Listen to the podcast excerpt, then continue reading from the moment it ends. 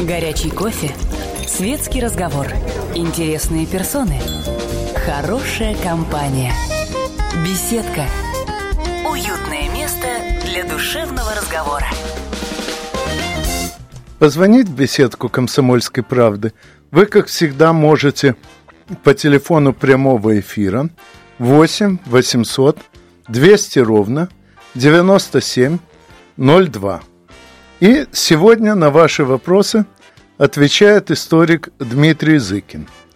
А в ожидании вопросов мы обсуждаем э, события, случившиеся полтора с лишним века назад, но тем не менее до сих пор влияющие на многое и в нашей современной жизни, и еще больше в нашей современной культуре а именно Крымскую войну.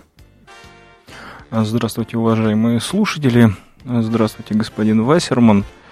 Ну что ж, давайте тогда начнем сразу с того, что Крымская война, которая началась сегодня, в 1853 году, по всем признакам можно причислить э, к Второй Отечественной или одной из первых мировых войн. Дело в том, что против России тогда участвовала мощнейшая коалиция стран. Это Британская империя, самая большая страна в мире на тот момент. А, вторая страна – это Французская империя, гигантская колониальная держава. Османская империя, у которой Золотой век, конечно, остался в прошлом, но все еще эта страна держала огромные территории и была довольно крупной.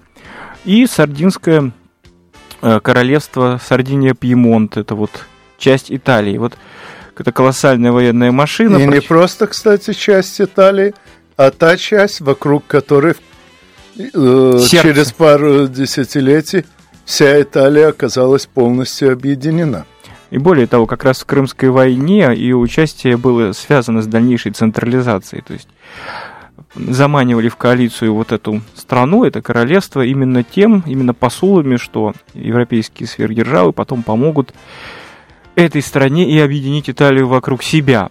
Но вот тут нужно оценить, что э, на первом месте э, в мире, естественно, был английский флот, французский на втором, и вот эти два флота выступили против России. С экономической точки зрения первое место в мире тогда занимала Британская империя, и ее доля в промышленном производстве была даже выше, чем у современных Соединенных Штатов.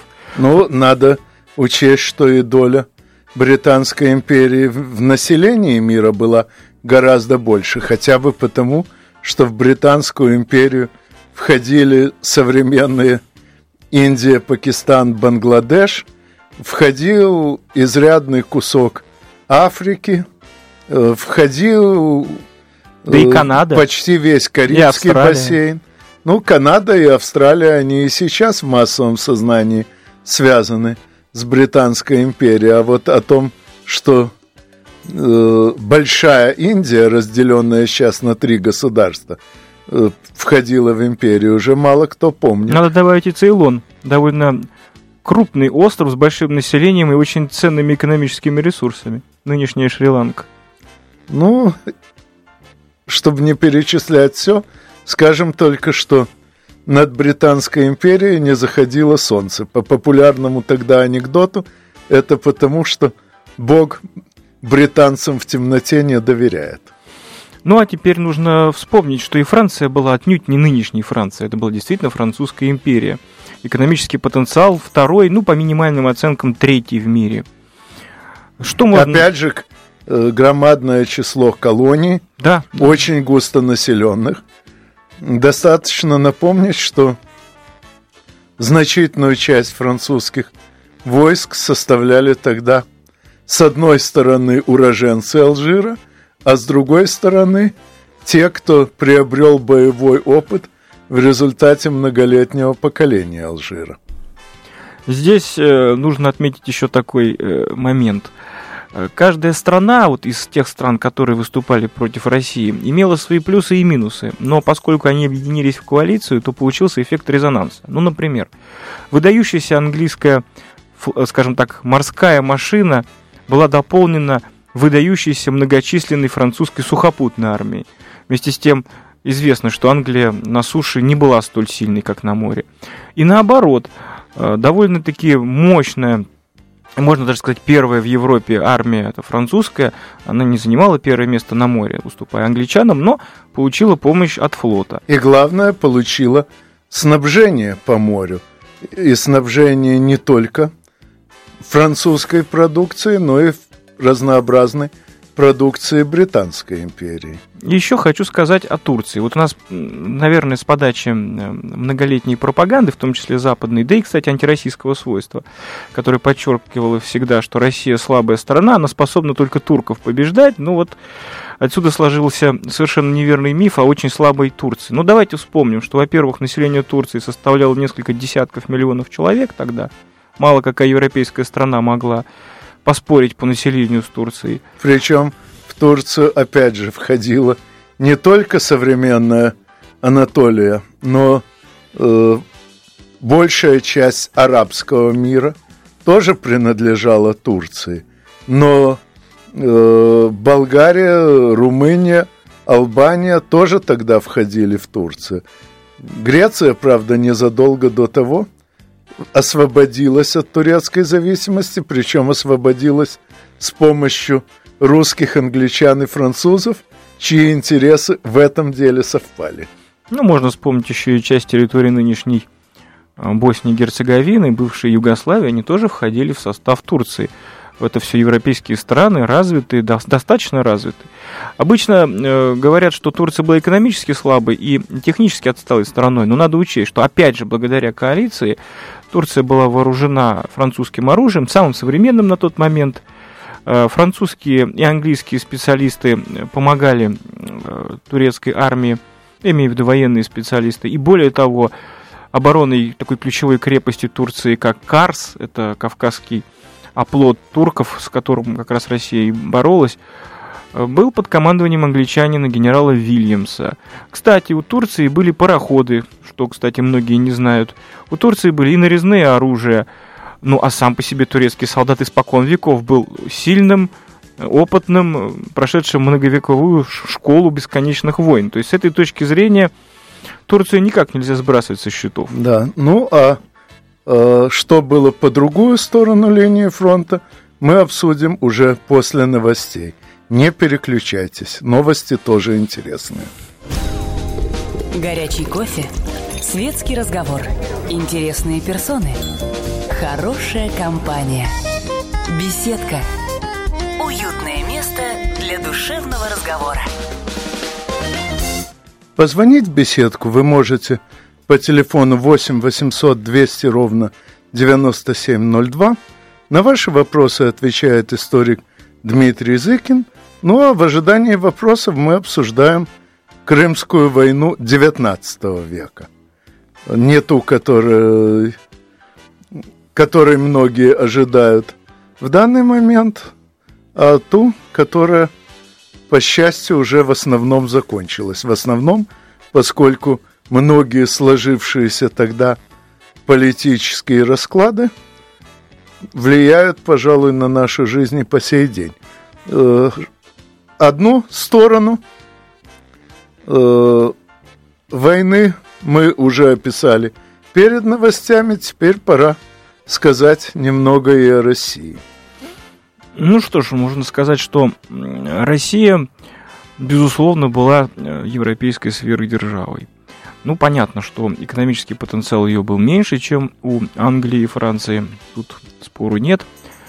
А, но вместе с тем Россия могла содержать миллионную армию. Россия располагала довольно современным флотом, несмотря на знаменитый миф о том, что Россия была уж совсем отсталой в этом отношении. Ну, начнем с того, что если сравнивать с английским флотом и французским, то все флоты мира были отсталыми. Если говорить исторически, то России не было ни одного дня в ее истории, имеется в виду до 20 века, когда бы ее флот был бы сильнее английского. И в этом смысле говорить о том, что вот отсталость России во флоте 1853-56 года доказала гнилость крепостной России, но это известный тезис советской историографии, в общем-то, нелеп, потому что по этой логике надо сказать, что и в Петровские времена русский флот был совершенно несопоставим с английским, в Екатерининские, и во времена Суворова, и во времена победы над Наполеоном. Ну что ж, тогда надо говорить, что Россия всю жизнь была гнилой и отсталой, но это нелепо. Если говорить о сухопутной армии, то это была, безусловно, одна из самых сильных армий мира, возможно, и самая сильная. На вооружении России существовало ракетное оружие. Об этом мало кто знает, но ракетные э, российской конструкции э, генерала Константинова были первыми в мире по своим боевым характеристикам. И заметно превосходили английские ракеты Конгрева. Они, кстати, широко использовались в Крымской войне. Это очень важно. Далее. Э, русские мины Якоби, конструктора Якоби, имеется в виду морские мины, надежно прикрыли Балтийское море от попыток наступать. Ну, объясню техническую сторону дела. До того мины использовали механические взрыватели, срабатывающие только при очень сильном ударе. Якоби предложил взрыватель гальванический, где даже сравнительно небольшого толчка хватало, чтобы замкнуть контакты и привести взрыватель в действие. Поэтому, если механические мины срабатывали только от достаточно быстро идущего корабля, то гальваноударные срабатывали даже от кораблей, движущихся на грибной тяге. Были также мины Нобеля. И это очень важный момент. Дело в том, что попытка атаковать Балтийское побережье предпринималась во время войны нашим противником. Был собран очень мощный флот. Эта атака, в общем, с треском и позором провалилась. Нарвавшись на российские мины, э, и увидев, что э, русское побережье надежно прикрывается артиллерией, а также еще стоит, стоят корабли Балтийского флота, пришлось ретироваться в Освоясь, ничего не добившись этому огромному флоту французов, так, но англичан. прежде чем продолжать, ответим на вопрос. Михаил, здравствуйте. А, здравствуйте, добрый вечер. Я извиняюсь, может вопрос не совсем вот совсем в струю. Вот вопрос, а что послужило формальной и неформальной причиной э, вот э, Крымской войны и кто в итоге получил, так сказать, э, видимые и невидимые бонусы? То есть кто на этом деле финансово нажился, а кто, так сказать, получил политические бонусы? Может, не сразу, может, просто в течение передачи осветите эти вопросы. Ну, это обязательно мы осветим. Мне кажется, о причинах стоит сейчас прямо упомянуть, а о бонусах и прочем это в конце, как вывод из войны. Ну, формальная причина была известна. Э, значит, э, шел спор за покровительство христианских святынь и христианского населения. Католическая Франция и православная Россия вели спор за контроль над святыми местами, над тем, кто будет э, покровительствовать этим, этим территориям, которые находились формально в составе Турецкой империи. Россия, естественно, претендовала на свое лидерство – и это было формальным поводом э, выразить, выражать различные протесты по поводу поведения турецких властей.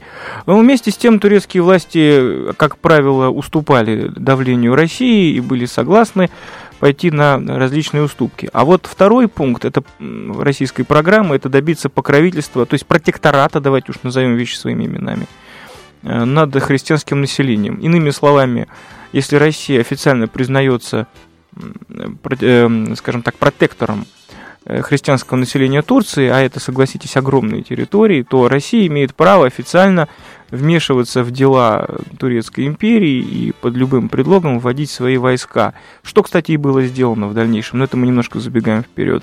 Естественно, с этим пунктом турецкий султан совершенно не хотел соглашаться, и его заверили англичане, что он может не уступать России, а поддержку получит от Запада, которому, естественно, э, такое усиление нашей страны было ни к чему.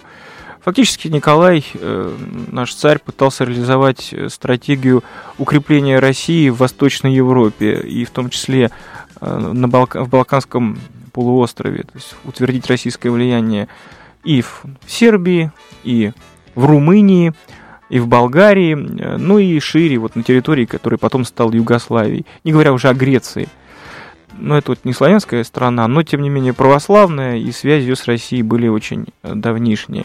Есть еще довольно дебатируемый до сих пор вопрос, ставил, ставил ли царь, ставила ли Россия цель э, захватить уже тогда э, проливы и Константинополь. Ну, вот есть указание на то, что да, действительно, такую цель Николай преследовал. Некоторые даже были совещания на высшем уровне на эту тему, но не все историки с этим согласны, говорят, что это была лишь такая программа максимум, так, из области желаемого, но на далекую перспективу. То есть вот это реальная причина, попытка подорвать э, окончательный суверенитет э, Турции над славянскими и христианскими территориями, попытка России укрепиться геополитически в, на юге э, Европы и, кстати, обезопасить свое южное побережье от вторжения. А в дальнейшем, как мы это увидим, эти опасения были не напрасны. Это был реальный повод. А формальный повод – это вот религиозный вопрос и вопрос покровительства христиан. Вот я, наверное, ответил на первую часть, а о бонусах поговорим в конце передачи, когда будем подводить итог. Хорошо, я предупрежу, когда, угу. когда останется будет, время да? только на это. Ну, мы продолжаем. Значит, э, начнем с того, что на тот момент э, Молдавское и Валахское княжество, то, что потом стали э, называть Румынией, уже было под официальным протекторатом России. Это очень интересный юридический международный казус – эти страны, ну, скажем так, территории, пользующиеся широкой автономией, были в составе Турции, но под протекторатом России. Это означало, что Россия как бы берет ответственность за защиту этих территорий, и если с точки зрения России Турция нарушает какие-то права местного населения, молдаван и валахов, ну, что одно и то же на самом деле, то Россия имеет право вмешаться. И, кстати, вот э, так оно и произошло. Россия в 1800 1953 году ввела свои войска на территорию э, дунайских, как тогда их называли, княжеств, Валахия и Молдавия, без объявления войны, э, и так же, как и Турция, войну России тогда еще не объявляла. То есть это был способ надавить на Турцию с тем, чтобы она пошла на уступки в дальнейших вопросах. Ну, некоторое время эта ситуация достаточно ненормальная, ни войны, ни мира продолжалась, но потом Турция, получив гарантии от англичан и французов, что... Да и от австрийцев тоже, на самом деле, что за их спиной в случае чего поднимется вся Европа, объявили войну России. Вот это произошло как раз сегодня. Так началась Крымская война. В смысле, 17 да, октября да. 1853 16, 16 на самом деле, вчера, а, да, вчера. Извини. Вчера, вчера, это вот. я сказал сегодня, вчера. 16 ну, да. И небольшое пояснение – насчет того, можно ли вообще вводить войска в эти самые Дунайские княжества без согласия Турции. Формально это было допустимо, потому что эти княжества не считались территорией самой Турции как единого государства, они имели немалую долю формальной самостоятельности – и, соответственно, ввод войск в эти княжества не рассматривался как нарушение турецкой границы, ну а сами княжества э, никоим образом не возражали против этого. Ну, а в конечно. остальном, как обычно, после новостей. Не переключайтесь. Горячий кофе, светский разговор, интересные персоны – Хорошая компания. Беседка. Уютное место для душевного разговора. Позвонить в беседку вы можете по телефону прямого эфира 8 800 200 ровно 9702. На ваши вопросы отвечает историк Дмитрий Зыкин.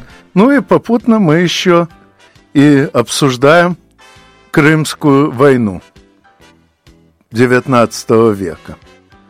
И сейчас мы а, кратко описали возможности противоборствующих сил, и сейчас будем говорить кое-что о ходе этого противоборства. Конечно, далеко не все. Понятно, что э, при всем желании невозможно вместить в одну радиопередачу, скажем, хотя бы севастопольские рассказы Толстого. Ну что же, мы про севастопольские рассказы, конечно, никак не сможем упомянуть, хотя они заслуживают крепких слов, на мой взгляд, как образец антирусской пропаганды, но это отдельный разговор, позиция Толстого. Давайте мы вернемся в 1853 год, когда Россия ввела войска, как мы говорили, в Дунайские княжества, Молдавию, Валахия. Э, это стало уже причиной окончательной для объявления уже Турцией России войны. Ну, как мы знаем, начало войны сложилось для России очень успешно. И на Балканском фронте, и на море Россия действовала победоносно. Э, ну, в общем, это и было ожидаемо. Россия... Кстати, э, традиционно на отложном воротнике русской матросской формы три белые полосы на общем синем фоне. Э, считается, что эти полосы связаны с тремя крупнейшими победами русского флота. Гангут, Чесма и Синоп. Так вот, Синоп – это как раз победа в начальный период Крымской войны.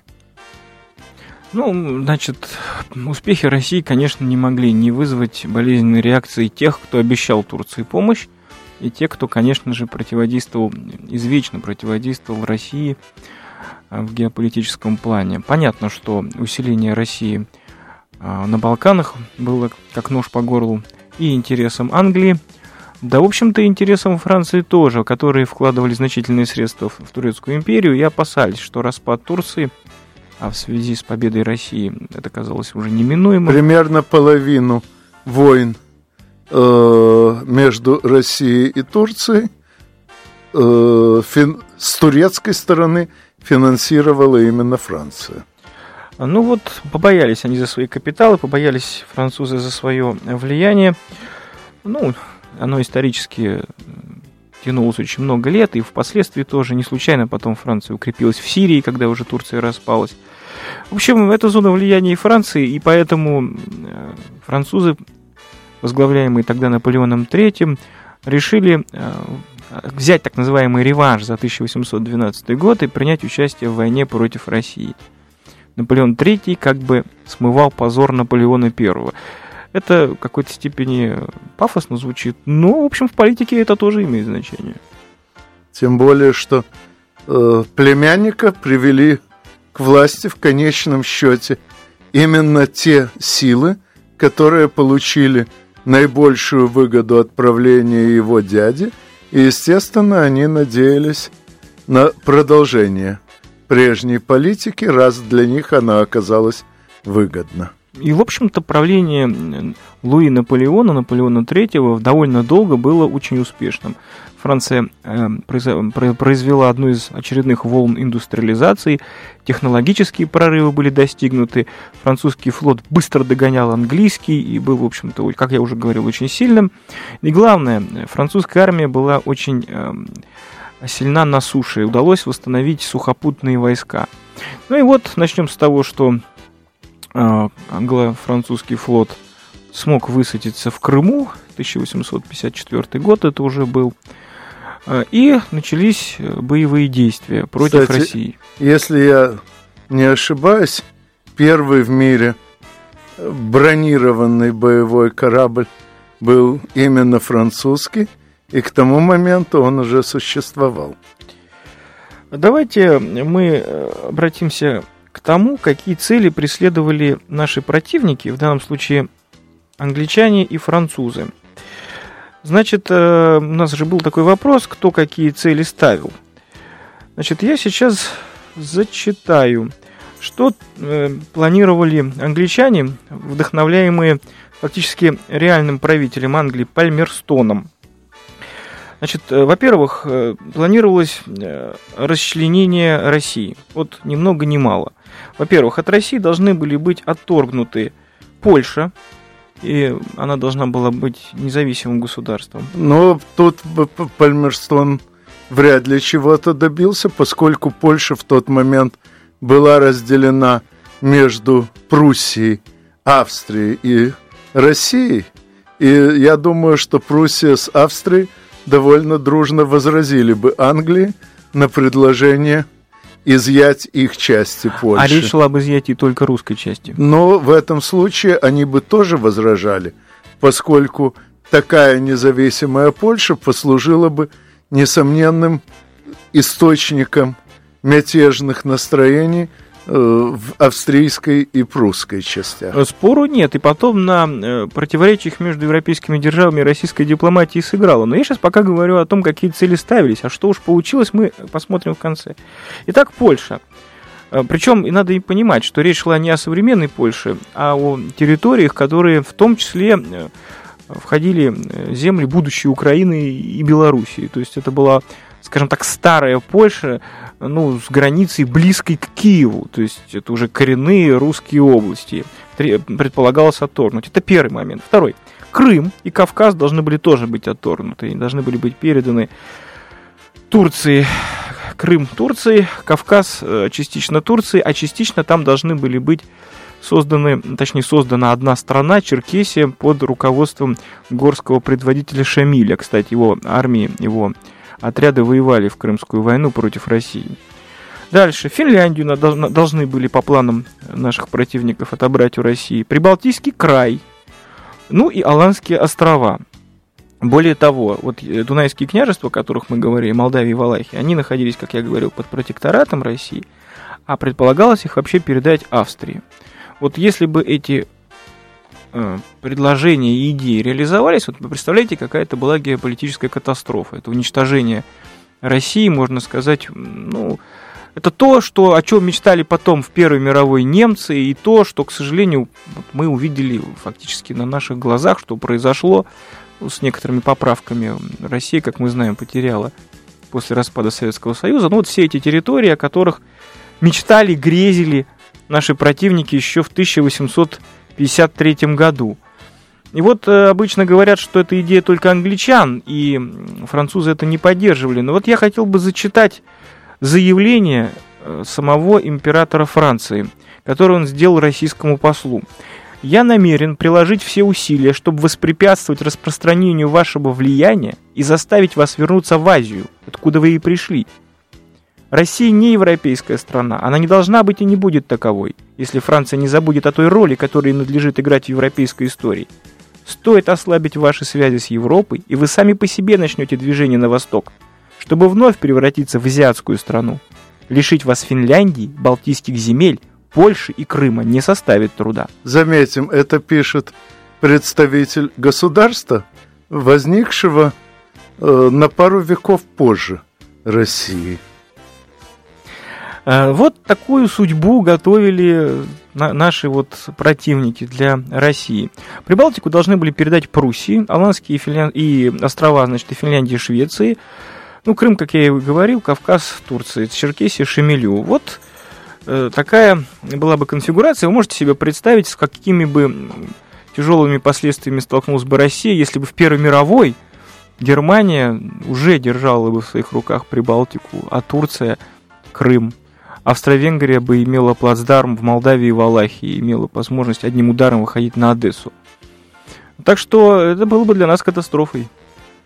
Но ничего из этого не было реализовано. Вот мы сразу можем сказать, абсолютно ничего из этого плана не было реализовано. И это уже говорит о том, что миф о позорном поражении в Крымской войне несостоятелен. Россия не уступила противнику ни пяди своей территории – Обычно, когда я вот это вот формулирую, мне возражают, ну, небольшой кусочек Бессарабии в устье Дуная пришлось отдать Турции. Это не совсем верно, не Турции, а в Румынии будущей. И все это знали, что к тому моменту уже практически была готова румынская независимость, и вскоре Румыния провозгласила эту независимость. Так что даже Турция ничего не получила, ни противник не получил ни контрибуции, ни земли. Ну, а что противник все-таки получил? И что мы получили и что потеряли, обсудим уже после новостей. Новости интересные, не переключайтесь. Горячий кофе, светский разговор, интересные персоны, хорошая компания, беседка, уютное место для душевного разговора. Позвонить в беседку вы пока можете по телефону 8 800 200 ровно 9702. На ваши вопросы сегодня отвечает историк Дмитрий Языкин, а попутно мы обсуждаем Крымскую войну и уже подошли к вопросу о том, в чью пользу она кончилась. Ну, как сказать, формально говоря, Россия ну, потерпела поражение. Но я утверждаю, что это была скорее почетная ничья. То есть далеко идущие планы противника, как я уже говорил, не реализовались, ничего не удалось сделать. Россия потеряла возможность э, держать боевой флот на Черном море, так же, кстати, как и Турция по итогам войны. Нельзя сказать, что вообще России нельзя было держать флот, там небольшое количество кораблей все-таки имела Россия право, но надо понимать, что на самом деле эта уступка была ну, в какой-то степени виртуальной. Дело в том, что э, Россия обобщив, обобщив опыт Крымской войны, приняла решение развивать э, мощный новый флот, и в первую очередь на Балтийском море, а денег все равно бы не было построить флот равнозначно мощный и на Балтике, и на Черном море. Замечу, что э, Балтийский флот оставался сильней, значительно сильней Черноморского на протяжении всей оставшейся истории Российской империи. Ну, это и тоже понятно, потому что центры э, сил стали смещаться на север. Российским главным противником с, уже с конца 19 века становилась Германия, которая имела мощнейший флот на Балтике, а Турция уже вышла из состава великих держав, так что это, в общем-то, и логично. Но я хотел бы обратить внимание за последнее короткое время развеять миф об отсталости России. Вот обычно говорят, что Россия была очень плохо с оружием, да и полководцы были бездарны и так далее. Но рассказывают на этот счет кучу всяких исторических анекдотов. Я предлагаю рассматривать историю России не на уровне байка, а на уровне цифр. К сожалению, цифры по общим потерям сильно скачут по источникам, а вот цифры по убитым сходятся ну, практически у всех авторов. И вот смотрите, какая интересная цифирь. Значит, за всю войну армия Франции потеряла 10 тысяч убит, 10 240 человек убитыми, Англия 2755, Турция еще 10 тысяч. Вот просуммируйте. Россия 30 тысяч. Мы видим, что общие потери противника ну, примерно такие же, что и в России. Надо учесть, что Франция и Англия это воевала на полгода еще и меньше, чем Россия. Россия это воевала с самого начала, Англия, Франция вступила в борьбу после. То ну, есть, я не уверен, что э, взаимоотношения с Турцией можно было счесть полноценной войной. Турки реально до вступления Англии с Францией в войну так и не оказали сколько-нибудь ощутимого сопротивления. А вот я могу здесь с вами поспорить. У меня есть данные по количеству людей, которые Россия потеряла убитыми в борьбе с Турцией. Э, в России были мощнейшие кампании на Кавказском фронте, и было несколько тысяч человек потеряно убитыми при борьбе, вот, например, в том числе за крепость Карс. Также была осада одной из крепостей Селистрии, она тоже очень, очень дорого обошлась России, это как раз войне с Турцией. Так что здесь, э, вот здесь, опять же, вы недооцениваете турок, к сожалению, и, и в войне Э, с Турцией тоже Россия потеряла довольно много людей. Здесь нельзя это сбрасывать со счетов. То есть, по меньшей мере, по скромным оценкам, Россия вот именно в борьбе с Турцией потеряла где-то 4 тысячи убитыми. Это минимум. Из 30 тысяч, что тоже, согласитесь, ну, не так мало. А значит, э, обычно, но, но, вот обратите внимание, соотношение потерь-то практически одинаково. Э, нет какого-то катастрофической разницы между Россией и Э, его противниками, даже если отбросить ну, Турцию. И вот обычно на это говорят, что, ну, понятно, Россия же была, ну, русские войска держались под мощными укреплениями Севастополя, поэтому такие большие потери у противника. Ну, давайте возьмем полевую битву, битва при Альме. У противника 62 тысячи, это в основном французы, англичане, у России 37 тысяч человек. Более того, у противника больше пушек, и также они поддержаны корабельным огнем с моря. А какие потери? У противника, по данным академика Тарли, от 4300 до, 400, э, до 4500 человек, а Россия 5700. Ну, практически примерно одно и то же. Это даже, я бы сказал, позор для противника. Имея практически двухкратный перевес, имея значительный перевес в пушках, а потери примерно одни и те же. Ну и где же отсталость? Отсталости никакой нет. Это, если не ошибаюсь, та самая битва, о которой Толстой написал ехиднейшее стихотворение. По-моему, это «Черная речка». Ехидное, э, гладко было на овраге, в этом э, имеете, да, это черная речка, было это, на бумаге. это, это черная, черная речка. Ну вот смотрите, почему, причем я хочу вам сказать, что практически вся российская армия находилась не в Крыму.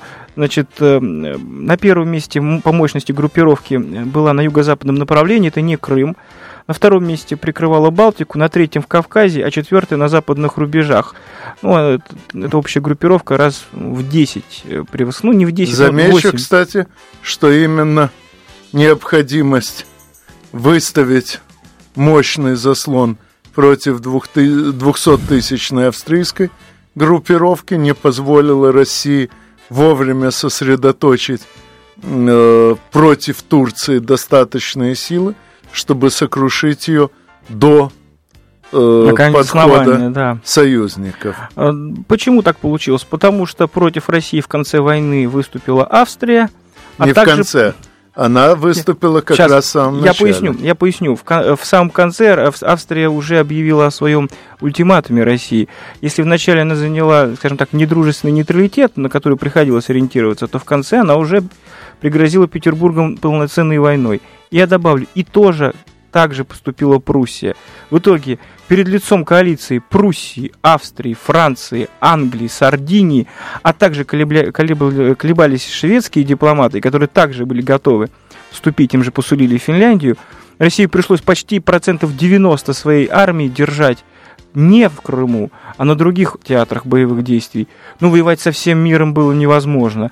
Тем не менее, Россия практически в ничью свела войну, держалась очень достойно, а на Кавказе нанесла противнику тяжелейшее поражение. Я могу, наверное, завершить, да, вот сейчас фразой. Ну, теперь остался вопрос, кто получил от всего этого наибольшую выгоду. А Этот я... вопрос нам задавали по да, да, да. дела. Э, а я, знаете, процитирую западного э, историка, британского. Это, наверное, будет э, самое, что называется, честное. Дать противнику сказать. Если уж противник оценит так, как нам надо, то уж тем более это правда. Значит, я зачитаю, это Кристофер Хибберт. Итоги кампании мало повлияли на расстановку международных сил – Дунай решено было э, сделать международной водной артерией, Черное море объявить нейтральным, но Севастополь пришлось вернуть русским. Россия, ранее занимавшая в Центральной Европе доминирующие позиции, на ближайшие несколько лет лишилась своего былого влияния, но ненадолго. Турецкая империя была спасена, и тоже, не на, и тоже только на время. Союз Англии и Франции не достиг своих целей. Проблема святых земель, которую он должен был решить, даже не была упомянута в мирном договоре, а сам договор русский царь аннулировал через 14 лет – то есть вот это даже признание нашего как бы победителя, нашего противника. Россия действительно очень скоро по историческим меркам вернула себе право строить флот на Черном море. Турция действительно очень скоро э, сошла со сцены, а Россия, восстановив военную мощь, вновь вернулась в круг самых первосортных, перво, самых мощных держав мира. Крымская война, конечно, не является позором и, конечно, не является тем, за что нам надо стыдиться. И никакой признаком отсталости и гнилости оно не имело. Но замечу, что отсталость, строго говоря, была. Отставание. От... Было отставание прежде всего в сфере коммуникации, из-за чего мы не смогли толком снабжать войска в Крыму. Собственно, в Крыму противник победил исключительно благодаря значительно лучшему снабжению – по морю они подвозили больше войск, снаряжения и боеприпасов, чем мы по суше. Э, в тех местах, где, с коммуника... где коммуникации не были настолько различны по пропускной способности, там противник безоговорочно проигрывал. Но это не отставание, это география России такова, ну что ж поделаешь. Кстати, последний момент. Э, противник за всю войну не захватил даже Крыма. Он даже Севастополь полностью не захватил. Русская армия с одной части Севастополя просто эвакуировалась на север. Вот и все, что добились так называемые сверхдержавы Франция и Англия. Даже весь Крым не смогли захватить. Маленький кусочек. Ну, я даже не исключаю, что в Париже мог быть достигнут лучший результат, но тогда пришлось бы спорить слишком долго, а у России хватало и других дел. Но да. я полагаю, с вами мы еще не раз встретимся. Спасибо. Ну, а с вами мы, как всегда, услышимся через неделю в беседке радиостанции «Комсомольская правда». До свидания. До свидания. Беседка. Беседка. Уютное место для душевного разговора.